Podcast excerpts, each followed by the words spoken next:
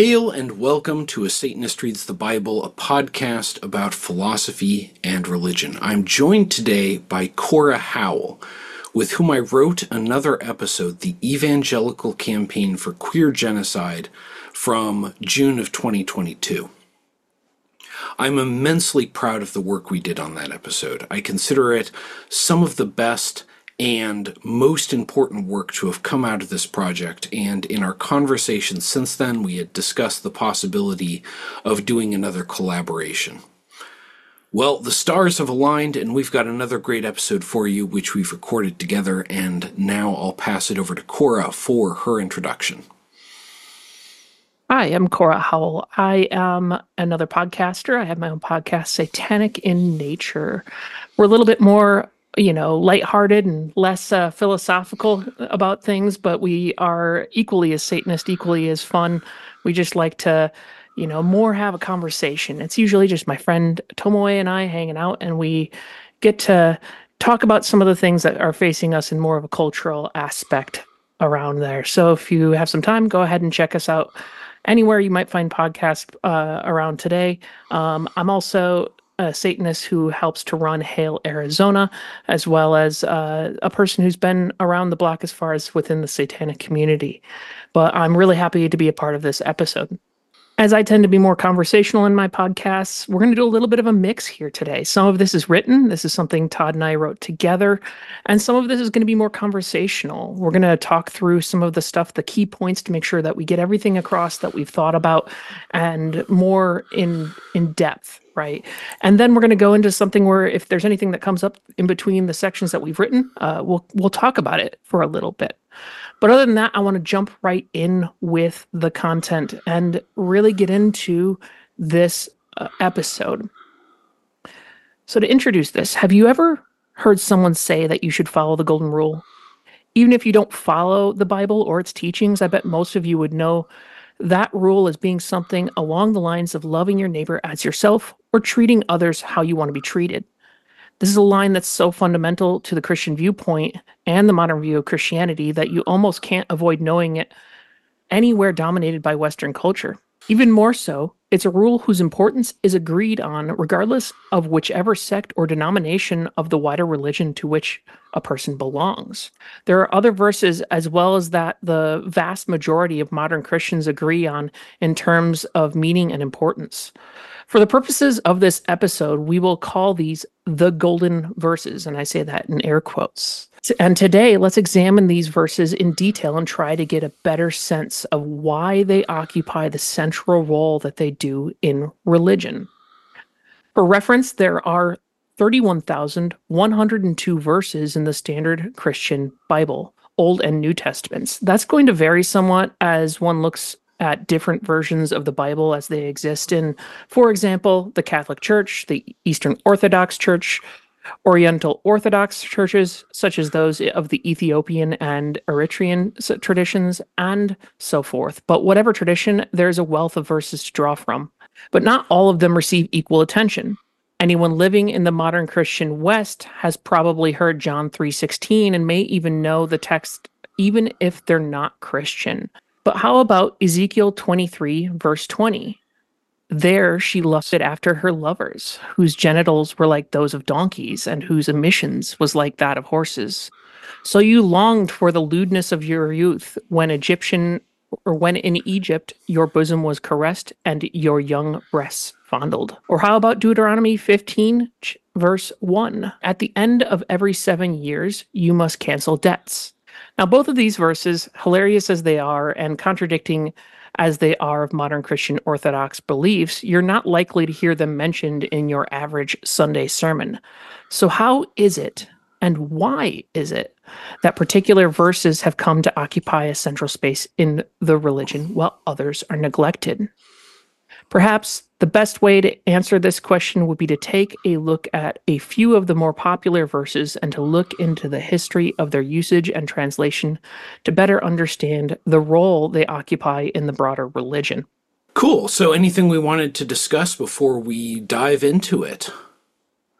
I think this came up, and I do have to give a shout out to one of my friends, Natalie. Uh, she did her dissertation as part of her master's program on this kind of concept of things being left out and not talked about and you know it really inspired me to to kind of bring this up as an episode because it's one of those things that is never talked about in the Christian society from a personal perspective, from my own perspective. Mm-hmm. Being someone who's been a part of the Christian religion in a deep way as a former pastor of a, or not former pastor, being someone who's a former president of a church congregation, this is really something that I recognized as I left the church. And it rung tr- so true to me as something that really they utilize quite often uh, and they don't they leave things out. They pick certain things. And so golden verses i think is the right term for this yeah, Cora and I really had a lot of fun researching and writing this because when you start diving into the the history of these verses, their different translations, their political uses, which will be something we're focusing on, uh, it's really fascinating stuff. And one of the things I'm always emphasizing in my show is that the Bible is a really cool book when you take it for what it is. It's a fascinating wealth of different ideas, different beliefs about God, different beliefs about the sacred. And when you kind of boil it down to just a few verses that aren't even presented in the context of their uh, original authorship, then you, you lose a lot of what I think is really interesting and fascinating about the Bible. So let's dive into it. Let's begin with 2 Timothy chapter 3 verses 16 through 17. For context, 2 Timothy is one of two letters in the New Testament believed to have been written by the apostle Paul to an unknown church leader named Timothy. While many Christians still accept Paul as being the authentic author of these two letters, it is now commonly accepted among historians that both 1 Timothy and 2 Timothy are pseudo-epigraphic. That is, that they were written in Paul's name by someone else sometime after his death, probably in the early second century. The text of the verse in the King James Version of the Bible reads as follows all scripture is given by inspiration of God and is profitable for doctrine, for reproof, for correction, for instruction in righteousness, that the man of God may be perfect, throughly furnished unto all good works.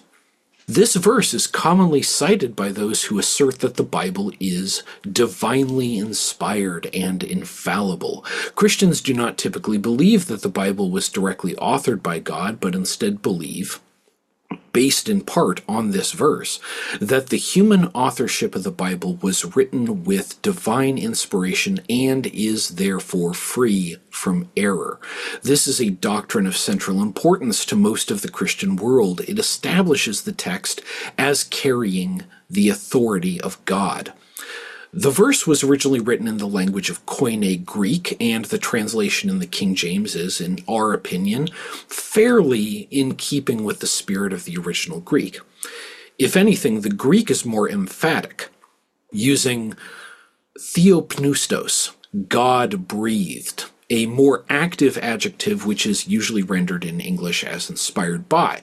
But one must keep in mind when this text was written, the early second century even if one believes that it was written earlier by Paul, that would place it in the late first century, and both of those datings place it prior to many of the other works of the New Testament. What we understand today as the New Testament is the result of a process of canonization that occurred over centuries. Many of the included texts, such as the book of Revelation, were not written until after the epistles to Timothy. In fact, if we look to the Codex Vaticanus, dating to the early 4th century, we find that it is missing several of the books we now consider to be canonical, including the book of Revelation, the epistle to Titus, the epistle to Philemon, and even 1st and 2nd Timothy themselves. It cannot be the case that the author of 2 Timothy was referencing his own text or any of the other texts of the New Testament when he was discussing the inspiration of Scripture. This brings us to the key point we would like to address in this episode. The deliberate social and political processes of canonization which have established the contents of the modern day Bible have enabled an interpretive ability which can be applied in different ways in different time periods to systems of social control. As stated earlier, 2 Timothy was written in the early 2nd century and only gradually came to be accepted as part of the canonical scriptural base for the new religion of Christianity. The Synod of Hippo in 393 and the Councils of Carthage in 397 and 419 affirmed the inclusion of 2 Timothy in this scriptural canon, but it wasn't until the 16th century at the Council of Trent that the Roman Catholic Church officially confirmed the modern version of the New Testament canon, including 2 Timothy.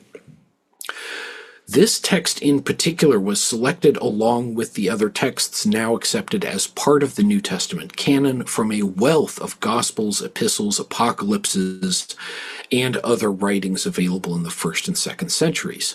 The matter of why particular texts were selected over others likely warrants an entire episode in itself, but we can see how 2 Timothy, and in particular verses 16 through 17 from chapter 3, could serve a political purpose for those authorizing the canon.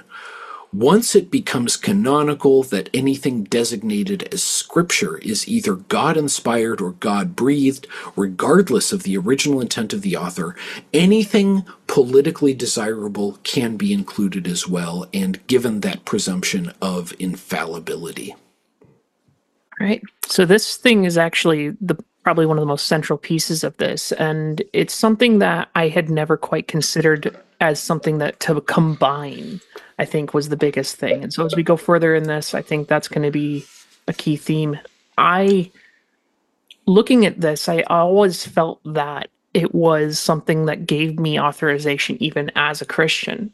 I think back to when I was in the church and it was something that I could always lean back on as a crutch. Like no matter what someone said to me, this was something I could say is that the the the Bible was perfect right? The Bible was God breathed, the Bible was God inspired. So why question anything that I was doing or anything that I was trying to uh, you know, do? Yeah, that's I I had never really read the Bible in that way back in the day when I was some kind of Christian. Uh, I had talked in other episodes about how I was raised kind of loosely in the Christian Science religion, but this is this is a conclusion, this political process of authorizing canon that came really organically out of our research. Uh, as as you were talking, Cora, I was kind of thinking about. Uh, I heard this story, and I'm not sure if this is true but that under under the the regime of of Stalin in Russia, there was a guy whose job it was he just kept a bunch of quotes of Lenin on file cards, and Lenin was a hugely prolific prolific writer, and his job was whatever policy Stalin wanted to enact, this guy would find a quote from Lenin to authorize it, and we we kind of see in this in this process as we go through these verses that uh, that this the Bible has been kind of used to work the same way, uh, which I think is a really fascinating history. I think it's fascinating that it's been involved in this political process, but that's something that's kind of overlooked. So, should we uh, move on to the next verse, or any other thoughts on that? I think I have one more thing to add in the sense that we have looked at this a, a bunch of times, and everything that really comes down this comes down to as well with this particular verse is that none of this happened until much after the bible was created. And mm-hmm. it amazes me how much later when we when we put these dates out there it's easy to think of them as kind of something that's close together. But in all reality this is stuff that's like you know millennia apart right? And i think you know we we live very short lifespans. If we think about the number of generations that this passed through over time and the number of decisions and the number of cultural shifts that happened during this it's amazing how much the bible has changed yet there's specific things that they've kept Oh, absolutely. I mean, like, if you go from the oral tradition of the ancient Israelites, we're going back to uh, beginning of the first millennium BCE, if not older, then it's it's starting to be written down over the entire course of the first millennium BCE, uh, and then we have texts being written for the new canon, the New Testament over the first few centuries. And then there's a process of authorization, canonization, translation that continues to this day. Uh, the Bible, in many ways, is a living document, and you know, I think a lot of people look at it and they say, like, "Oh, it's it's stuff that was written a long time ago," and that gives it a kind of authority. But not everything was written at the same time. They were written in very different periods by very different cultures, uh, which I think is really fascinating. Absolutely. With that in mind, let's see how this interpretive power manifests in other verses. Deuteronomy chapter 22, verse 5 in the King James translation states, The woman shall not wear that which pertaineth unto a man, neither shall a man put on a woman's garment. For all that do so are an abomination unto the Lord thy God.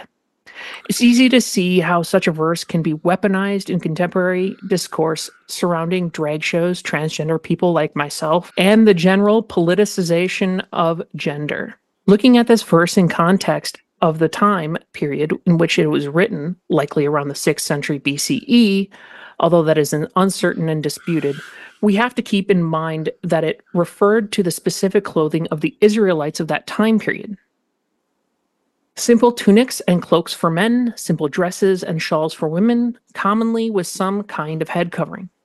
The textiles were linens made with flax and wool.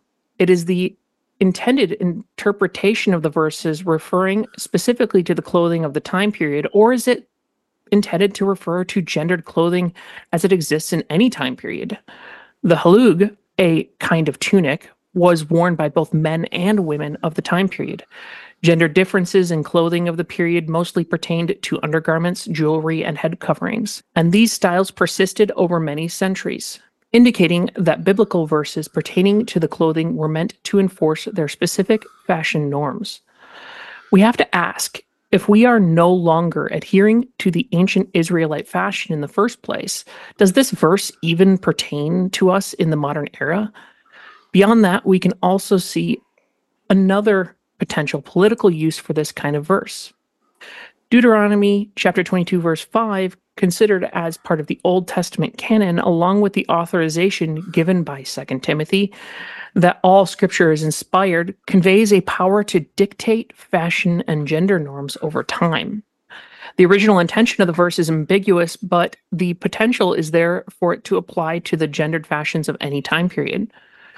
Observing the action of this verse over time, we can imagine a kind of a priori justification for gendering new fashion trends as they emerge, with the ultimate authority behind this justification being the church. This gives the church a kind of blank check for dictating fashions and gender norms over the centuries, another method of control over society authorized by scripture.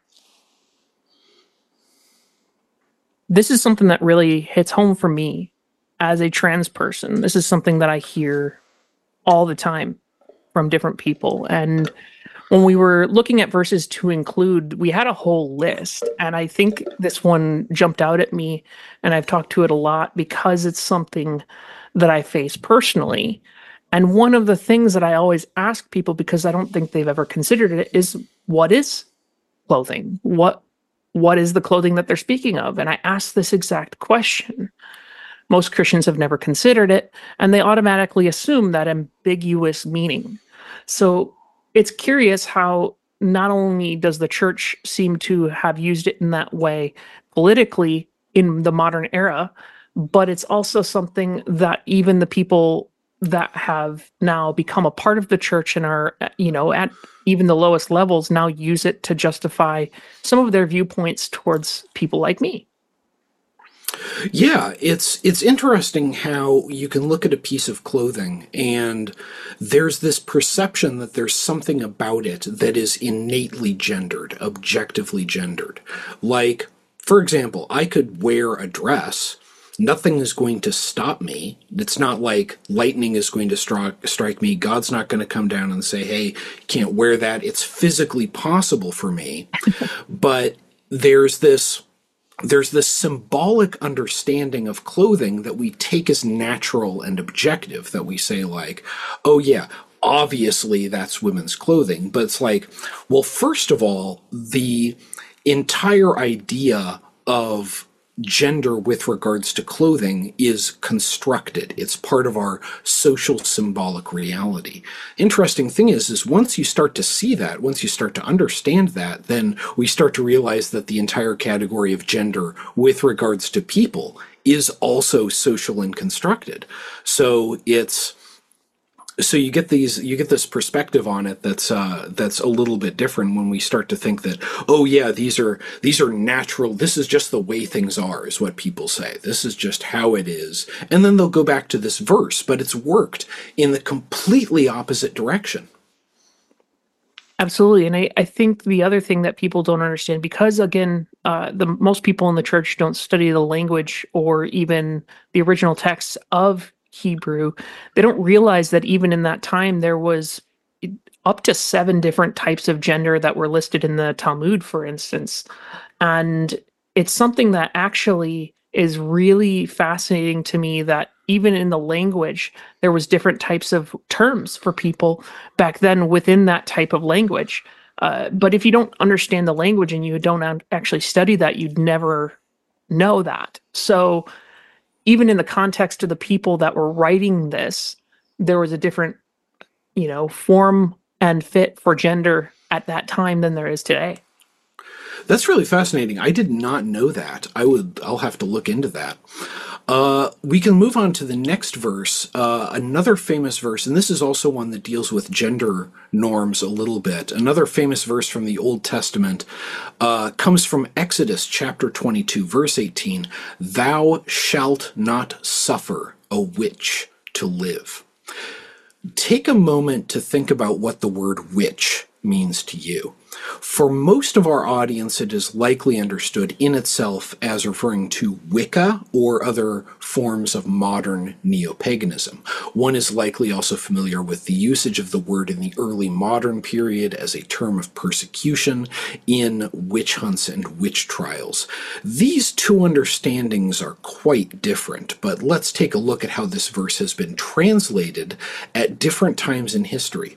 In the original Hebrew, the word translated as witch is mechashefa, from the root kashaf, which might be best translated as sorcery and which likely referred at the time of authorship to the magical practices of ancient Mesopotamian religion, which is quite a different matter from how witchcraft came to be understood in later eras.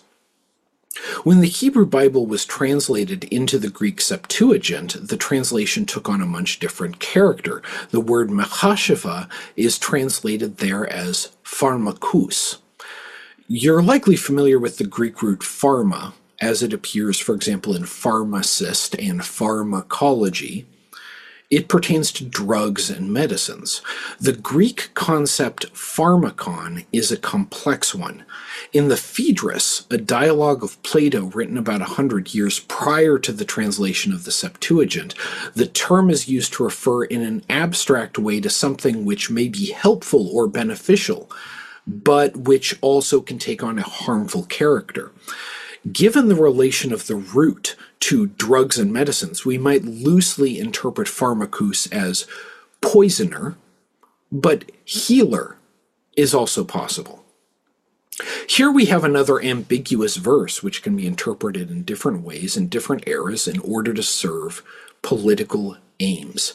It's unlikely that any women in England in the 15th century were practicing ancient Mesopotamian magic, But with the paired ambiguity of the verse and the authorization of Scripture as infallible, we can see how a person in a position of religious authority might apply it to any woman they don't like or want to control or get rid of.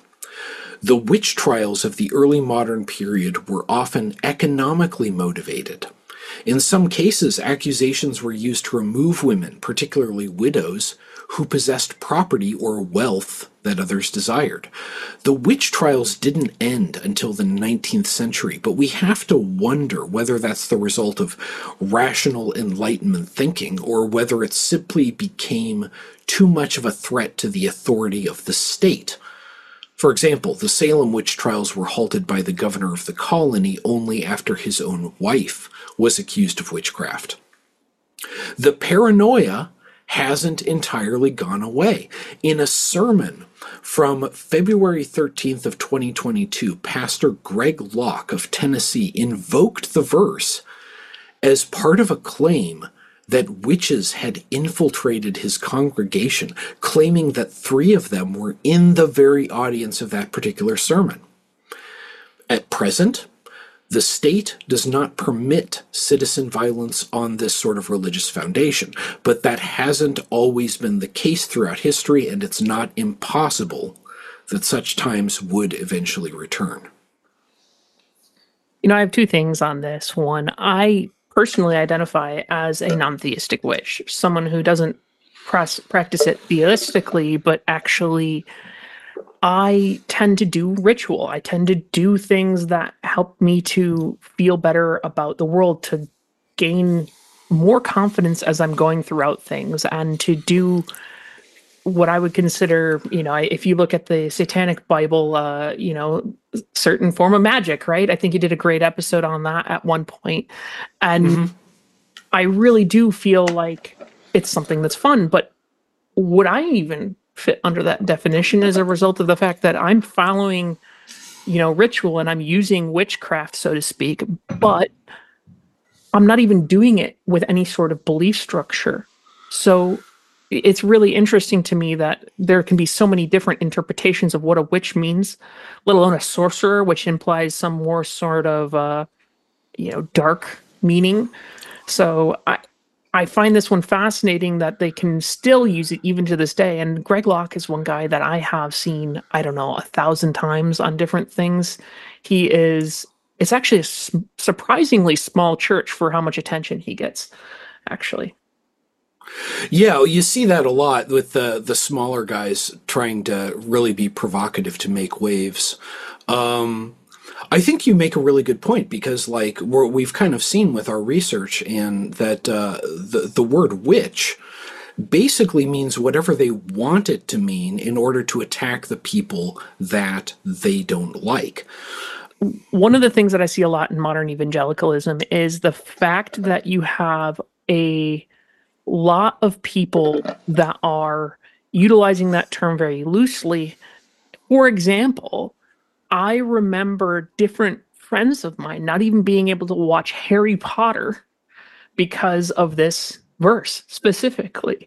And the fact that the they were practicing this imaginary form of witchcraft in the movie was seen as so heinous by some evangelicals that they were boycotting and you know protesting this type of movie.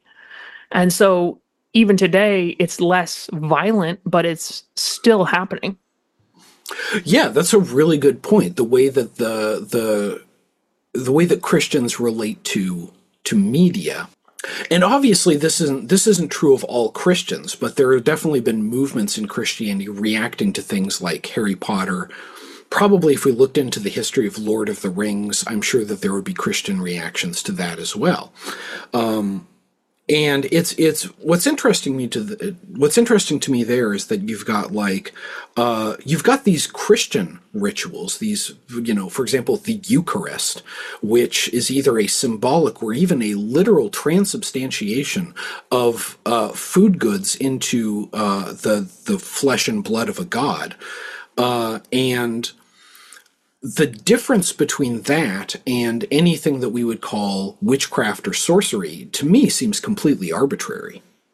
Yeah, in fact, uh, many of the people on TikTok that are witches jokingly say that Christianity is a blood cult as a result because they are technically doing blood rituals uh, as a part of that that particular thing, and it's really interesting to see the distinction between what they consider their magic, their so to speak, uh, miracles, and what anyone else would do. Yeah, and that's that's reflected in the verse too, because like I was saying, uh, mechashefa is probably in reference to Mesopotamian magic. So what they're doing is they're distinguishing their magic, their ritual, from the stuff that they don't like. Yep. And I think that the control of women even gets into the next thing that we're going to talk about. So let's get into that. The next part that we're going to talk about is First Corinthians chapter 14 verse 34 to 35. Let your women keep silence in the churches, for it is not permitted unto them to speak, but they are commanded to be under obedience, as also saith the law. And if they will learn anything, let them ask their husbands at home, for it is a shame for a woman to speak in the church. We can read this alongside First Timothy chapter 2, 11 to 15. Let the woman learn in silence with all subjection. But I suffer not a woman to teach, nor to usurp authority over the man, but to be in silence. For Adam was first formed, then Eve. And Adam was not deceived, but the woman being deceived was in the transgression. Notwithstanding, she shall be saved in childbearing, if they continue in faith and charity and holiness with sobriety. Let's first consider the context of these verses. The first epistle of Paul to the Corinthians and the first epistle to Timothy are letters written to specific congregations in the ancient world to address their problems and questions concerning the practice of the new religion of Christianity. Historians believe that 1 Corinthians was indeed written by Paul the apostle. 1 Timothy is, as mentioned earlier, likely written in Paul's name so as to assume his authority. The presence of these verses in scripture as canonical and infallible authorizes the control of women.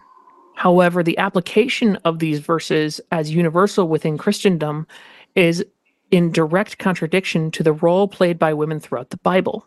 We have, for example, several women throughout the Old Testament venerated for their authority, their teachings, or their prophecies. Abigail, wife of David, Rahab, who saved Israelites during the siege of Jericho and who is praised by name in the New Testament in Hebrews 11:31. Esther persuaded a Persian king not to commit genocide against the Israelites. Ruth, who is considered a paragon of faith, Judith, who saved Jerusalem by assassinating an Assyrian general, Miriam, sister of Moses and Aaron, a prophetess, Deborah, one of the biblical judges, a leader of the Israelites during the pre monarchic era, and Phoebe, who's mentioned by Paul in Romans chapter 16, verses 1 to 2, as a church leader. But regardless of these contradictions, 1 Corinthians chapter 14 verse 34 to 35 and 1 Timothy chapter 2 11 to 15 made it into canon and it can now be used by anyone wishing to silence women, especially anyone willing to ignore the context of the verses and other biblical narratives that contradict them.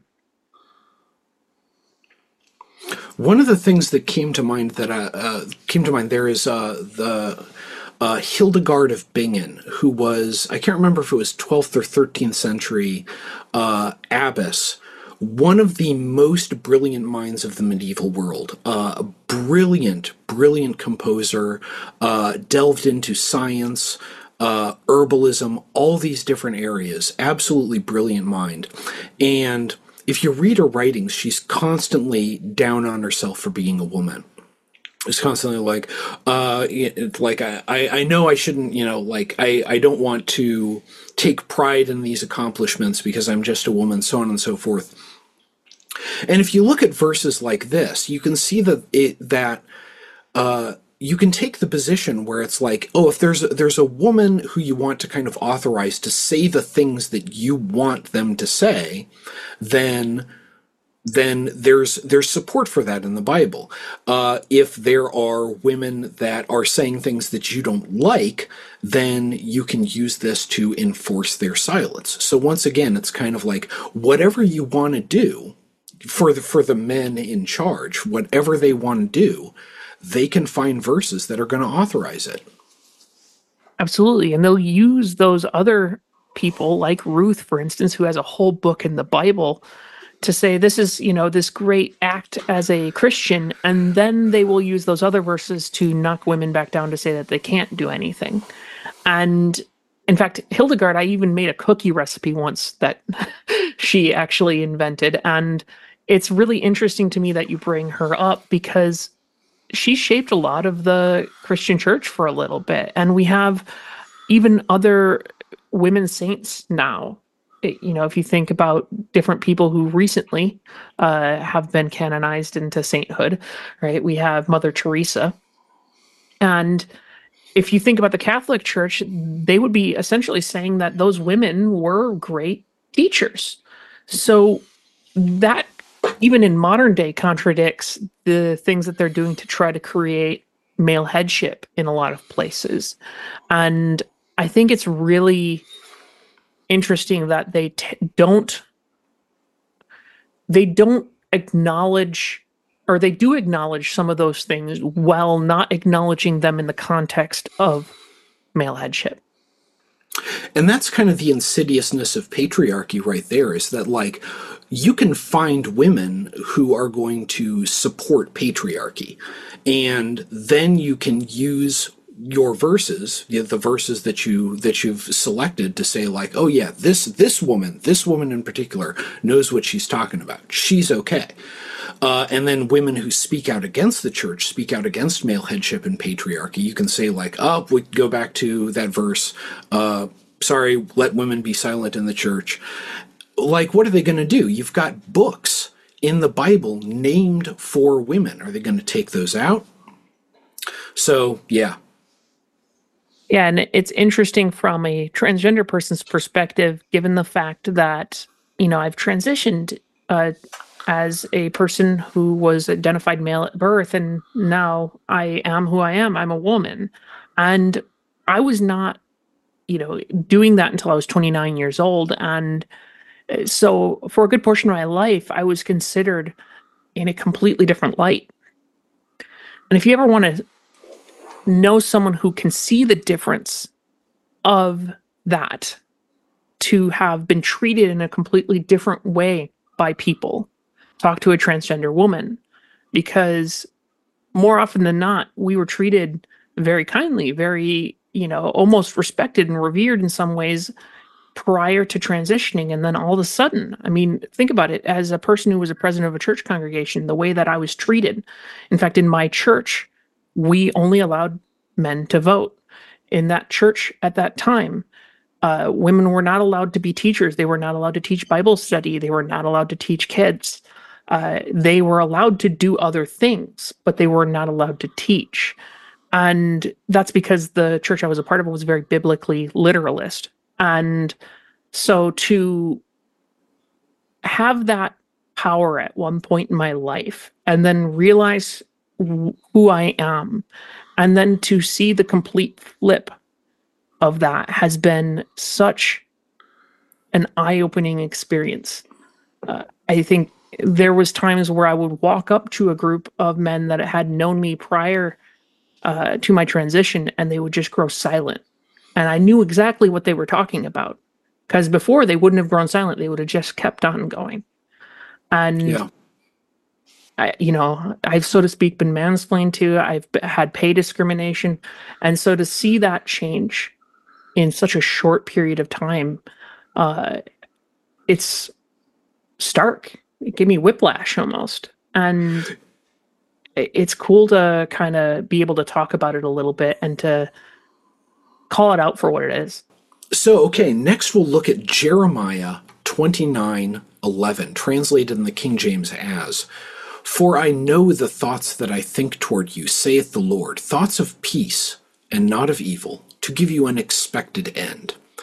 We'll also be looking at the New International Version translation. For I know the plans I have for you, declares the Lord plans to prosper you and not to harm you, plans to give you hope and a future. This verse is at the root of the modern prosperity gospel, the doctrine which states that earthly wealth is a sign of heavenly blessing and that one should therefore accumulate as much wealth as possible as a sign of those blessings. Once again, we have to consider the context of the verse. The book of Jeremiah is a book of prophecy, written likely in the 7th or 6th centuries BCE, although it has likely seen extensive editing over its history. The book in total is a warning to Israel of coming punishment and destruction from Neo Assyrian and Babylonian empires. Taken as a whole, it is not an assurance of peace and prosperity, and in fact, the word Jeremiad came into the English lexicon as a term describing a polemical lamentation. Verse 11 in chapter 29 does assure the Israelites that they will eventually be delivered from these empires, but to take the verse as being a bare assurance of prosperity is to rob it of its meaning and intent. Let's take a quick look at another verse, Malachi chapter 3, verses 8 through 10. Will a man rob God? Yet ye have robbed me. But ye say, Wherein have we robbed thee? In tithes and offerings. Ye are cursed with a curse, for ye have robbed me, even this whole nation. Bring ye all the tithes into the storehouse, that there may be meat in mine house, and prove me now herewith, saith the Lord of hosts, if I will not open you the windows of heaven and pour you out a blessing, that there shall not be room enough to receive it. Reading this alongside Jeremiah 29:11, we can get a picture of how a religious authority might be able to wield scripture for financial gain. Jeremiah justifying the individual accumulation of wealth, and Malachi justifying the transfer of much of that wealth to the church or to other religious authorities and leaders. And I just came across a news item yesterday that says that there's uh, a mega pastor whose name I can't remember who is worth 750 million dollars, three quarters of a billion dollars. Just what is even going on there? All of it's not taxed either. Uh, not yeah. Oh, yeah. Yeah. None of their property, none of their income is taxed, and it's it's something that I personally have seen as a church leader and having to collect tithes. The pressures that churches put on people to you know, I think it's like 10% of the income that they get that they're asking people generally to offer. I mean, that's more than the government, right? like, people complain about the government and here's this 10% that they're asking for. It's it's unbelievable. Which like if you're if you're collecting money from the community, 10%, and you're putting it towards uh, building up your community, investing in uh, the disadvantaged, helping people out. Hey, great, cool. That's not what's happening if there's a pastor accumulating $750 million. There's just no way. That's money. I don't know what he's spending it on. I, I mean, I could probably guess, but there's I, I, can guarantee there are better purposes for that money. I'm all about like community work, community action to build up the community. And if there's a religious basis for that, then, you know, sure, go ahead. But when that's combined with the prosperity doctrine, then you can see these pastors who are just like, yeah, just just give me your money. You will have blessings, I will have money. And that is a blessing for me because of everything that we just talked about. And there's extremes in this case. Some of those mega pastors, for instance, will say you'll be cured even and say people will be cured of diseases as ahead of uh, asking them for their money and saying that this will be the reason why. And they'll even do things like saying that they, you know, will they need a new thing. Like I've literally seen a pastor say that they need a private jet and that people should give more money. And for people to just openly, blatantly do this, it it's absolutely unconscionable. I can't even fathom listening to that. But the people who are doing this truly believe it. And I can't imagine someone's, you know, so to speak, grandmother giving money that could be for their treatment or their health, given how expensive healthcare is, rather to a pastor rather than going to the doctor to seek real medical treatment. And this is happening all over the place. It's it's absolutely deranged, and uh, there was a John Oliver episode on on the mega pastors, and I think I remember from that episode that there was a pastor who's just who specifically told someone just like, "Oh, hey, don't put that money towards this thing you need," which I think was medical treatment. Give it to me, and God will cure you. And just like, yeah, that's unconscionable. I'll add one more thing to this. One of the things that blows my mind about this is how often it has been commercialized. If you were to go on Google right now, and I challenge any of you out there to do it, and type that verse from Jeremiah into Google, there will be mugs and hats and sweatshirts and you name it that will come up for sale with that verse on it and it's been turned into something far different than its justification or its original meaning has ever been. Not to mention the fact that both the King James and the NIV versions have completely different wording uh, to the point where the word prosperity isn't even in the King James version. Yeah, it's um it, we could do a whole episode i think on the relationship between capitalism and christianity because and that's that's just like tying it all together where you've got the mug that is a commodity that you can buy that is also a symbol of the prosperity doctrine which is funneling money. Yeah it's it's a mess. So this leads us into some other things right? So let's talk about the crown jewel of bible verses in christianity. John 3:16 translated in the King James version as for God so loved the world that he gave his only begotten son that whosoever believeth in him should not perish but have everlasting life. Christians often take this verse as being a pithy summation of the entire faith, and it is indeed quite striking. What is consistently absent from the discussion and presentation of the verse is its context in the third chapter of the Gospel of John. At the beginning of the chapter, Nicodemus, a Pharisee, a member of the religious caste responsible for administering the Jewish religion in Roman Judea, comes to speak with Jesus, having heard that he has performed miracles. Nicodemus wants to understand what Jesus is up to, but Jesus says that it will be impossible for him to understand until he is born again. John chapter 3 verse 7 of the spirit. This only serves to confuse Nicodemus further and Jesus scolds him asking how someone could be a religious leader and not know these things. Jesus makes an interesting reference to the Old Testament Specifically, Numbers chapter 21, verse 4 through 9, saying, As Moses lifted up the serpent in the wilderness, even so must the Son of Man be lifted up, that whosoever believeth in him should not perish, but have eternal life. The section in Numbers tells us a story of the Israelites from the time after the Exodus when they were wandering in the desert.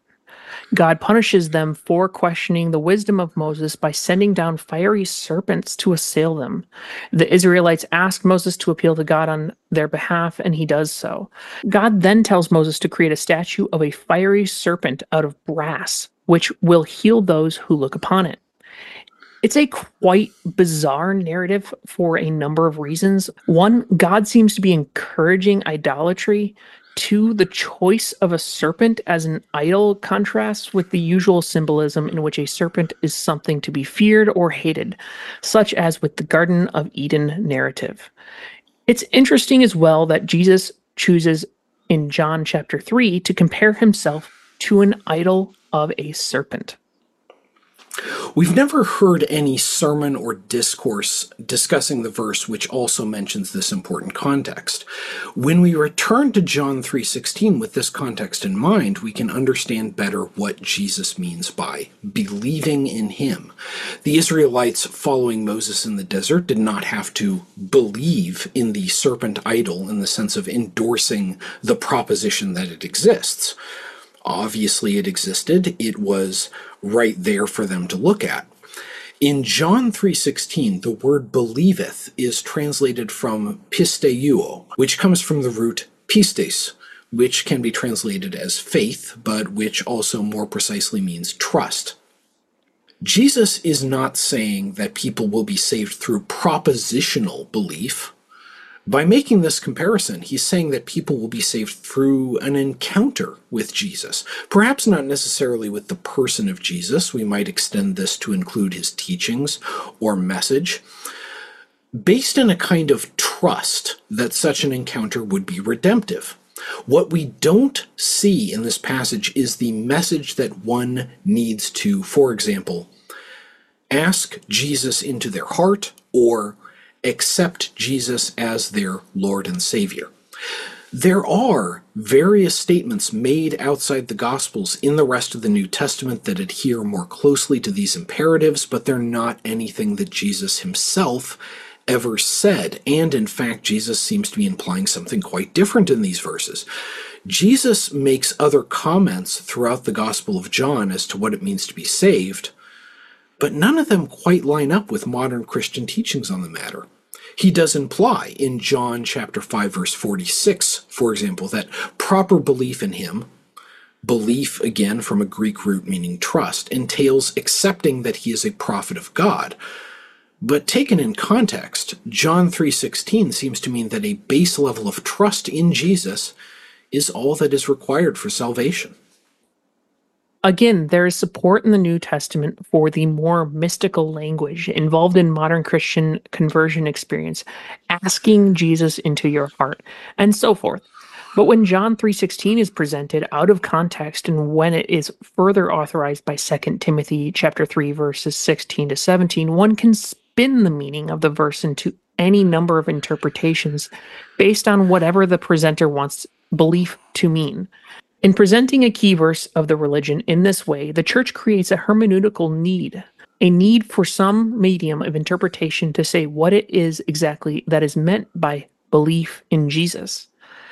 The church itself can then step in to fill the very need that is created in the first place. These are just a few of the verses that we looked into in this episode. What we see here when we take these verses together with the way that they've been presented and interpreted by religious authorities over the centuries is an ingenious system of social control. By picking and choosing what got included in the New Testament canon, and then picking and choosing particular verses to emphasize and present out of their original context, the church has given itself an authority over every domain of human life the verses we've looked at authorize religious control over clothing, over women, over capital punishment, and even over the very nature of faith and belief themselves. We've seen how this political authority has been wielded over the course of history. When it became politically and economically convenient to persecute women, Exodus chapter 22 verse 18 and 1 Timothy chapter 2 verse 11 to 15 became convenient justifications for such persecution. A 10th century text, the Canon Episcopi, stated that belief in the essence of witchcraft was heresy, as it implied a power in the world other than God's. Centuries later, when such an understanding was no longer politically convenient, religious authorities dragged out Exodus chapter 22, verse 18, and recontextualized them for the purposes of persecuting women. Women had played a significant role in the Jewish religion of the Old Testament and in the early church, when that ceased to be politically convenient, 1 Timothy chapter 2 verses 11 to 15 was weaponized to ensure male headship. This process continues to this day. Arguments about, for example, drag queens and transgender people are contextualized by verses such as those we've discussed here. Other verses which might contradict such understanding, such as Matthew chapter 19, verse 12, which implies a kind of sacred status for eunuchs, are conveniently left out. We can see how a kind of subcanon of the existing biblical canon can be created ad hoc to justify whatever argument or cause, whether or not such interpretations are supported by the text as a whole. This subcanon, which we have referred to here as the Golden Verses, has become more important than the full meaning of the canon of which it is a part. A canon which, as we've described, is in part itself politically constituted, selected for the express purpose of authorizing certain powers and matters of authority for Christian religious leaders. It is important that we keep this in mind because this is a process that will continue into the future, with other verses being authorized to support particular viewpoints on the new issues as they arise, as we want to be prepared to understand such verses for what they really are. Yeah, I just want to wrap up real quick by saying that uh, as as I think I've made clear in in in in my work, I'm a very pro Bible Satanist. I think it's a really amazing document. And my advice to anyone listening to this is don't let the Christians control it. It doesn't it doesn't belong strictly to them. It isn't just their text. It belongs, it's part of the lineage of the world. It's part of the history of the world. I think it's a fascinating look into the minds of different peoples with regards to religion. I think it has a lot to teach us not necessarily the literal interpretation that's often promulgated, but, you know, again, that's something that is controlled by a particular hegemony. And I, I really uh, advise that anyone interested in this kind of stuff really get beyond just the, the, the golden verses and dig into the real meat of a really fascinating text. I think there's even verses that have made me laugh, right? I think. Oh, yeah, absolutely you know, we mentioned the one earlier about you know them talking about some sexual stuff. And i i remember reading that verse the when i got out of satanism or when i got out of christianity and got into satanism i really i think read the bible for the first time with clear eyes. And i remember reading that verse and it truly just made me giggle the moment i read it I just sat there and laughed and underlined it, right? And I it's not meant to be something where I'm insulting that the Bible or insulting that verse. I just find it culturally fascinating and absolutely ironic that it was there. And to me, looking at the Bible, you have to look at it if you are a Satanist and to try to understand where this comes from. I think context behind the symbol of Satan, if you aren't even theistic and you are more atheistic, understanding the Bible helps you to understand why we call it Satanism in the first place. Right? Yeah, absolutely. For for me as a more theistic leaning Satanist, I find a lot of inspiration, a lot of meaning in it. But there's also just these cultural sort of nuggets uh, like Cora was saying about the verses that are just like, wow, this is these are people who are not really all that different from us. They they lived in a different time period. They had different cultures, uh, different customs, different beliefs. Uh, but in you know they they also made dick jokes. they made fart they made they made fart jokes uh, there's like the the song of solomon one of the books of the bible is a book of erotic poetry uh, the Bible is a, is a multitude, and I think we really diminish it by just like taking a few verses, a handful of verses out of the 31,000 plus in there and saying, this is the religion. These verses are the religion. Uh, this is the Bible for you. Do what it says.